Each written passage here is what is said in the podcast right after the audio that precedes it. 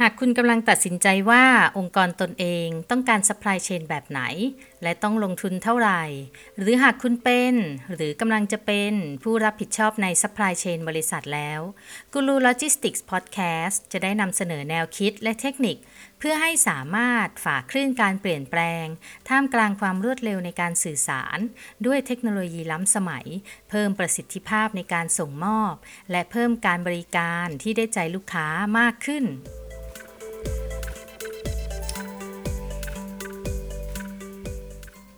สวัสดีค่ะ ยินดีต้อนรับสู่กูรูโลจิสติกส์พอดแคสต์กับอินทิราสิทธิเวชหรือเรียกแบบที่หลาย ๆ ท่านเรียกกันว่าอาจารย์เดียค่ะ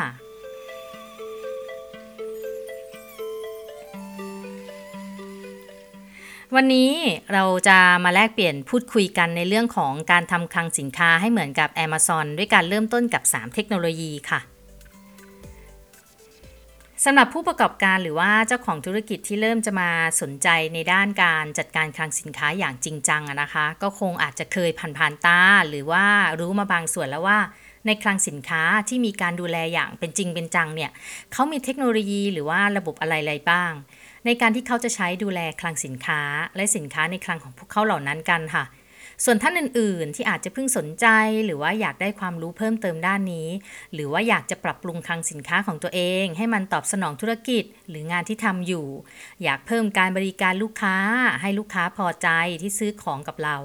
เพราะว่าปัญหาในคลังสินค้าหรือว่าในสโตร์มันมีทุกที่ทุกกิจการละค่ะ ไม่ว่าจะเล็กจะใหญ่จะอยากดีมีจนหนีไม่พ้นไม่ต่างกับเกิดแก่เจ็บตายเลย หลับไม่ตื่น ฟื้นไม่มี หนีไม่พ้น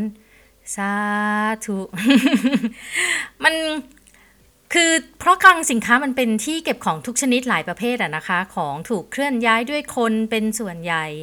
คนหยิบของคนจัดของคนแพ็คของ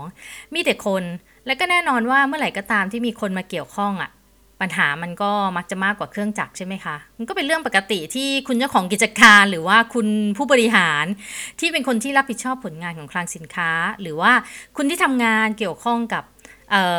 ในคลังสินค้านะคะแล้วถูกคาดหวังในผลงาน จะอยากปรับปรุงคลังสินค้าเพื่อให้ลดปัญหาพวกนี้ไม่ว่าจะเป็นปัญหาเรื่องของหาย หาของไม่เจอ แพ็คของผิด หยิบของช้า ลูกค้าถามมาตอบไม่ได้ ก็รู้แล้วแต่เป็นเรื่องที่เจอกันทุกที่ทุกกิจการไม่เว้นแม้แต่กิจการระดับกิจการระดับโลกอย่าง Amazon นะนะคะ Amazon ก็อย่างที่รู้กันนะคะว่า คือบริษัทที่ขายสินค้าจิปาถะเนาะหลากหลายอย่างมาก ถึงแม้ตอนเริ่มต้นบริษัทถ้าใครทราบประวัตินะคะ ตัวคุณเบโซสซึ่งเป็นคนก่อตั้ง Amazon เนี่ยคุณเบโซสเองตั้งใจตอนแรกตั้งใจจะขายหนังสือออนไลน์แข่งกับร้านหนังสือยักษ์ใหญ่อย่าง Barnes and Noble ที่มีร้านหนังสือสาขาอยู่ทั่วอเมริกาเลย แล้วก็เป็นร้านหนังสือที่ใหญ่ติดอันดับโลกด้วยนะคะ ในตอนนั้นเนี่ยคุณเบโซสก็สร้างเว็บขายหนังสือออนไลน์ค่ะ จนในที่สุดก็สามารถแข่งขันกับร้านหนังสือได้อย่างมากเลย จากนั้นแกก็ขยายไปขายอย่างอื่นค่ะ คือแกก็อยากขายหลาย ๆ อย่างนะทดสอบเว็บการขายของแก และแกก็อยากให้เว็บของแกเป็นเว็บขายของออนไลน์ที่ที่ใหญ่ระดับโลกครอบคลุมไปกับทุก ๆ ประเทศทั่วโลกนะคะ แกก็เลยขยายจากแค่ไม่ได้แค่ขายหนังสือแกก็ขยายไปขายอย่างอื่นด้วยตั้งแต่ของเล่นเด็ก สินค้าในงานเทศกาลโดยเฉพาะงานคริสต์มาสจนแม้กระทั่งขายทุกอย่างที่ลูกค้าอยากได้ค่ะ รวมถึงสินค้าที่หายากที่สุด Amazon ในตอนนั้นก็เคลมว่าแค่สั่งซื้อกับ Amazon คุณก็จะได้อย่างที่ต้องการ และไม่ใช่แค่การมีรูปสินค้าโชว์นะคะ คุณเบโซสแกกำหนดให้มีสินค้าอย่างน้อย 1 ชิ้นในสต็อกไว้เสมอด้วยนะคะ ทำให้แน่นอนว่าเมื่อมีสินค้าสารพัดไม้จิ้มฟันยันเรือลบคลังสินค้าของ Amazon ตอนนั้นที่ต้องออก็จะต้องมีขนาดใหญ่มากจาก 1 คลังก็ขยายไปเป็น 2 คลัง จนตอนนี้ก็มีหลายคลังสินค้าในแทบทุกทวีปทั่วโลกแล้วค่ะ เพื่อเก็บสินค้าไว้พร้อมส่ง เมื่อมีคำสั่งซื้อเข้ามา ทีนี้ปัญหาที่มีของ Amazon ก็คือการหาของไม่เจอค่ะ ก็แง่สิเนาะมีคลังสินค้าใหญ่เท่ากับแบบหลายร้อยสนามฟุตบอลอะจะไปเดินหาเจอได้ยังไง จากขอบด้านหนึ่งไปอีกขอบด้านหนึ่งเนี่ย มันก็ต้องใช้เวลาในการหาของซึ่งมันคงเป็นไปไม่ได้อยู่แล้วหละเนาะก่อนที่ Amazon จะเอาเทคโนโลยีเข้ามาใช้ค่ะ ปัญหาคลังสินค้าเป็นปัญหาที่น่าปวดหัวเลยละ่ะทำให้ส่งของไม่ทันเวลาที่กำหนดให้กับลูกค้า เริ่มมีจำนวนยอดค้างส่งมากขึ้นค่ะ จนคุณเบโซสเนี่ยเขาก็ยอมลงทุนเต็มที่เลยนะคะ เอาเม็ดเงินก้อนใหญ่ใหญ่มาก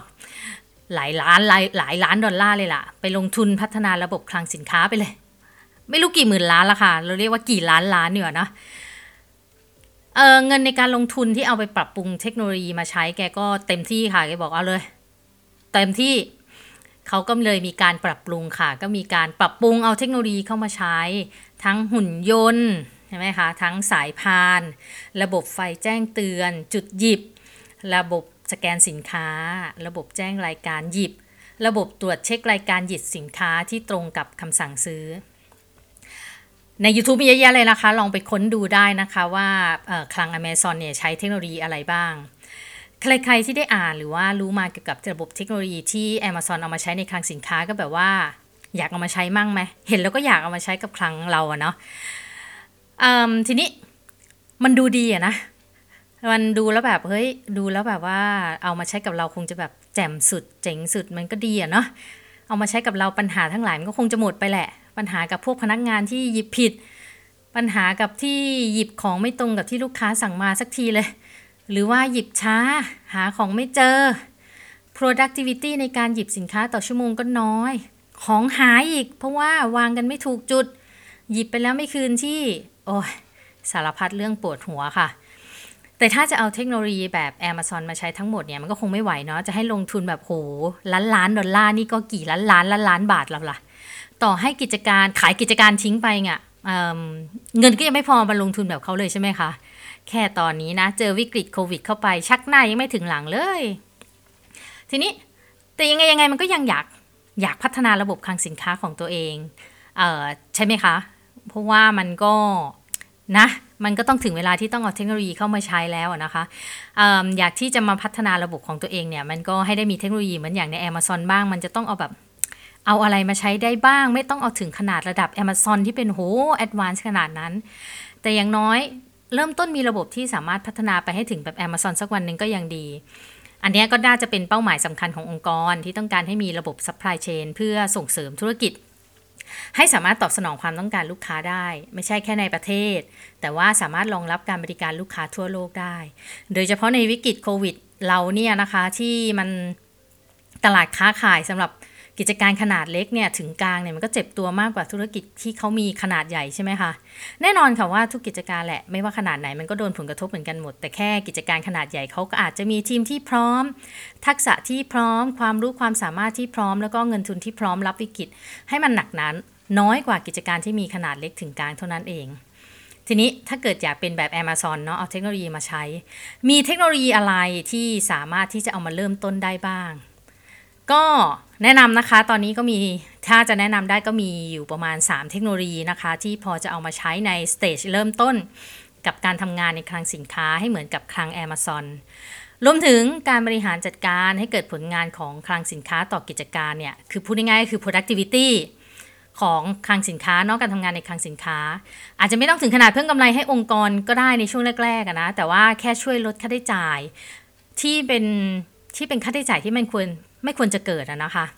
แค่ลดค่าใช้จ่ายพวกนี้ได้มันก็เป็นจุดเริ่มต้นที่ดีของการพัฒนาระบบ supply chain และ logistics ละค่ะยังไงก็ตามเนี่ยเทคโนโลยีที่จะแนะนำนี้นะคะ ไม่ได้เรียงลำดับว่าจะต้องเริ่มอะไรก่อนหลังนะคะ ก็แล้วแต่ความพร้อมขององค์กรค่ะ เทคโนโลยีอย่างแรกเลยก็คือ อุปกรณ์ทุ่นแรงที่ใช้ในการเคลื่อนย้ายและลำเลียงสินค้าค่ะ แน่นอนแหละว่าในคลังสินค้าส่วนใหญ่ก็จะมีพวกรถโฟกลิฟต์ใช่ไหมคะไอ้เคอย่างเงี้ยรถเข็น อะไรทำนองนี้แหละใช้กันอยู่แล้วใช่ไหมคะ ในคลัง Amazon นั้นน่ะเขาก็จะมีเทคโนโลยีที่สามารถนำมาใช้ในการเคลื่อนย้ายสินค้า แถมลดเวลาสูญเสียกับการเคลื่อนย้ายแบบที่เราทำตามได้ นั่นก็คือการใช้สายพานต่างๆ หรือว่าที่เราอาจได้ยินคำว่า conveyor ละค่ะ ในการลำเลียงสินค้าจากจุดหนึ่งไปจุดหนึ่งจากจุดหยิบไปที่จุดคัดแยกหรือว่าจากจุดคัดแยกไปยังจุดแพ็คสินค้า หรือว่าจากจุดแพ็คสินค้าไปที่จุดรอ loading ในบ้านเราเนี่ยหลายองค์กรมักจะคิดว่าสายพันธุ์ลำเลียง หรือว่า conveyor เนี่ยมันไม่จำเป็นมันยังไม่จำเป็นหรอก เพราะว่ามีแรงงานให้ใช้ ก็ใช้แรงงานขนย้ายสิ มีโฟกลิฟให้ใช้ ซึ่งราคาถูก แถมเอาไปใช้ร่วมกับฝ่ายอื่นได้อย่างฝ่ายผลิตเนี้ยหรือว่าการติดตั้ง conveyor มันเป็นอะไรที่สิ้นเปลือง เปลืองเงินแล้วก็เปลืองพื้นที่ ในส่วนนี้ก็อาจเห็นด้วยนะคะ ในส่วนที่ conveyor นั้นนะมันมีการใช้พื้นที่ส่วนหนึ่งในคลังสินค้า แต่เดี๋ยวก่อนเนี่ยเสียงแบบ ซาร่ามาเลยนะคะแต่เดี๋ยวก่อนมันมี conveyor แบบพับเก็บได้นะ มันมี conveyor แบบพับเก็บได้ค่ะ ใช้งานเสร็จก็พับเก็บ จะใช้งานเมื่อไหร่ก็หยิบออกมาใช้ ในส่วนที่เปลืองเงินนั้นน่ะก็อาจจะต้องพิจารณาในเรื่องของความคุ้มทุนค่ะconveyor นั่นน่ะหน้าที่หลักก็คือการลำเลียงสินค้าค่ะ เพื่อลดเวลาในการขนย้ายทำให้มีเวลา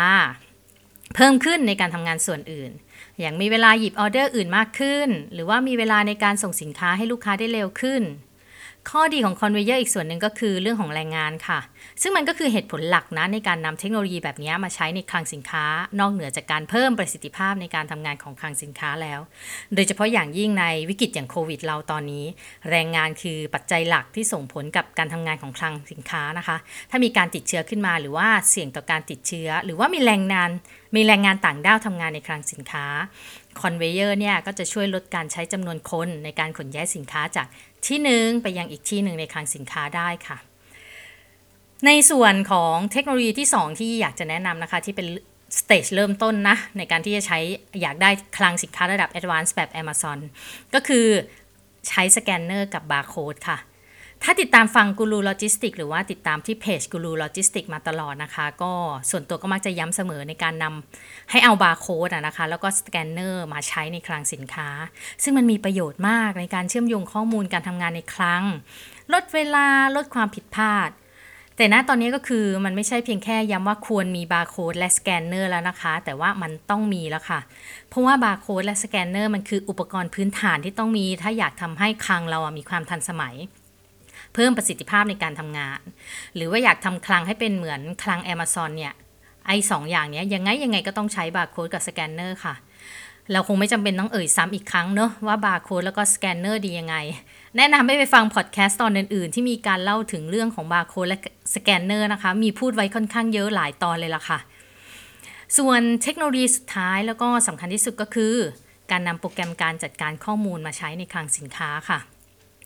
จะเป็นการสร้างจากโปรแกรม Excel กรณียังไม่อยากควักกระเป๋าจ่ายมาก หรือว่าใช้ WMS หรือที่เรียกว่า Warehouse Management System นะคะ ที่เป็นโปรแกรมการจัดการคลังสินค้าหลัก ที่สมควรจะมีเป็นอย่างยิ่งเลยค่ะ ถ้าอยากเพิ่มประสิทธิภาพคลังสินค้า แล้วก็อยากทำให้คลังเป็นเหมือนคลัง Amazon ซึ่ง WMS เนี้ยก็ไม่จะเป็นว่าจะต้องเอาแบบครบวงจร ตั้งแต่รับสินค้าเข้าจนถึงจ่ายสินค้าออกนะคะ หรือว่าสามารถบันทึกข้อมูลทุกอย่างในการทำงานคลัง หรือว่าวิเคราะห์แล้วก็ส่งรายงาน เพื่อการเพิ่มประสิทธิภาพคลัง แล้วก็เพิ่มการบริการลูกค้า ถ้าหากว่าคุณยังไม่มีเงินเหลือมาจ่ายมากขนาดนั้นนะคะ เพราะว่า WMS แบบเต็มรูปแบบนี้ก็ก็หลายแสนนะคะ อาจจะถึงหลักล้านก็ได้ ถ้าเกิดว่าเราไม่มีเงินเหลือมาจ่ายมากขนาดนั้นนะคะ อย่างน้อยก็ให้ครอบคลุมการบันทึกรับสินค้าเข้าและออกค่ะ เชื่อมโยงข้อมูลการหยิบสินค้ากับจุดจัดเก็บ ช่วยบริหารพื้นที่เก็บด้วยการระบุจุดจัดเก็บที่ว่างได้ มีรายงานพื้นฐานนะคะ อย่างรายงานอายุการเก็บสินค้าได้รายงานสินค้าคงเหลือได้ หรือว่าจะเล่นใหญ่ใช้ ERP ERP ก็คือ Enterprise Resource Planning นะคะ ซึ่งเป็นเครื่องมือหรือว่าระบบที่ช่วยวางแผน แล้วก็จัดการฐานข้อมูลองค์กร เพื่อให้มีการบริหารและใช้ทรัพยากรร่วมกันภายในองค์กร ให้มีประสิทธิภาพสูงสุด ช่วยลดต้นทุนและเพิ่มกำไรขององค์กร อันนี้ก็ใหญ่เลยนะคะ เพราะว่า ERP นี้ก็ครอบคลุมทั้งกิจการเนาะแล้วก็ราคาก็ทั้งโปรแกรมก็ทั้งระบบก็จะแพงกว่า WMS มาก โดยที่ระบบ ERP นั้นนะสามารถประยุกต์ใช้ได้ในหลากหลายธุรกิจนะคะ มีความยืดหยุ่นสูง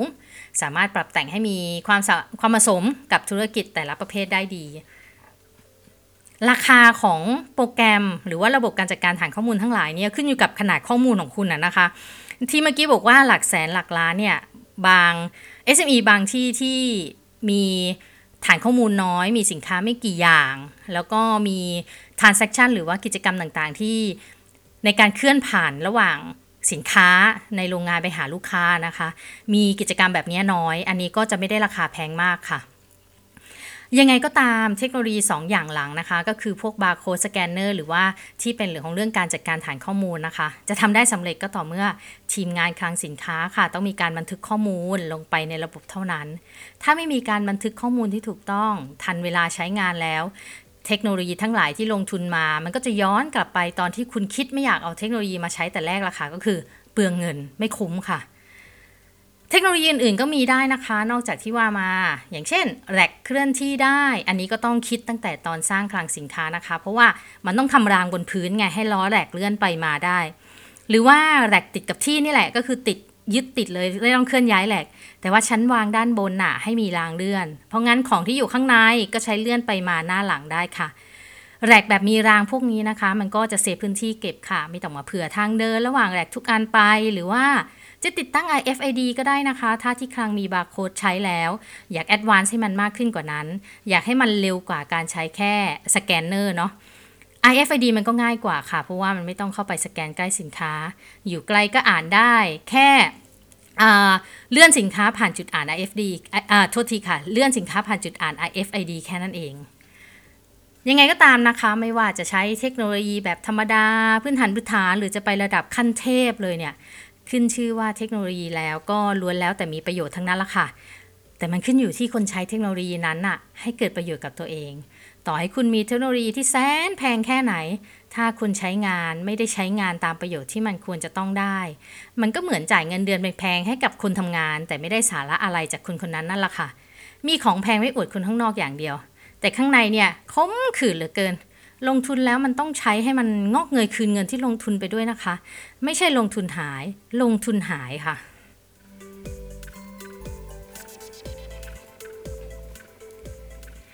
สำหรับวันนี้กูรูโลจิสติกส์พอดแคสต์กับอินทิราสิทธิเวทต้องไปก่อนค่ะ แล้วพบกันใหม่ในตอนหน้านะคะ